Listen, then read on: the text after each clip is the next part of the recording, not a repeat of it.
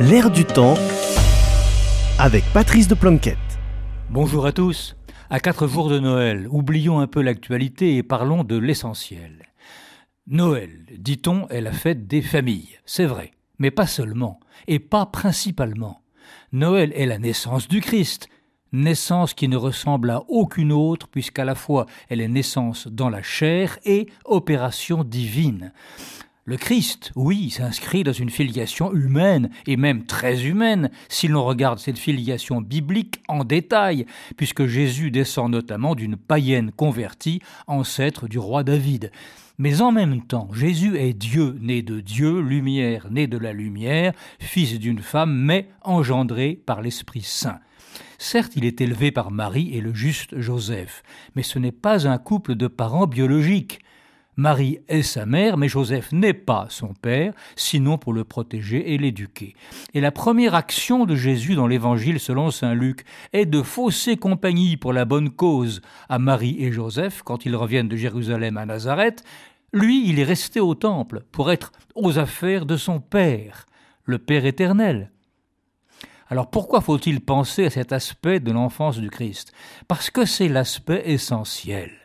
Y penser nous garde de réduire Noël à sa seule dimension de tradition familiale. Noël est un doigt pointé vers la naissance du Rédempteur. Ce que nous vénérons à Noël, ce n'est pas le doigt, c'est le Rédempteur. Les traditions de Noël ne sont pas un but en elles-mêmes, elles sont le moyen émouvant de transmettre et de revivifier chaque 25 décembre le message des anges, l'incarnation du Fils éternel qui se fait homme pour que l'homme devienne Dieu, selon la parole de Saint Irénée. C'est l'admirable échange, selon la formule de Saint Augustin.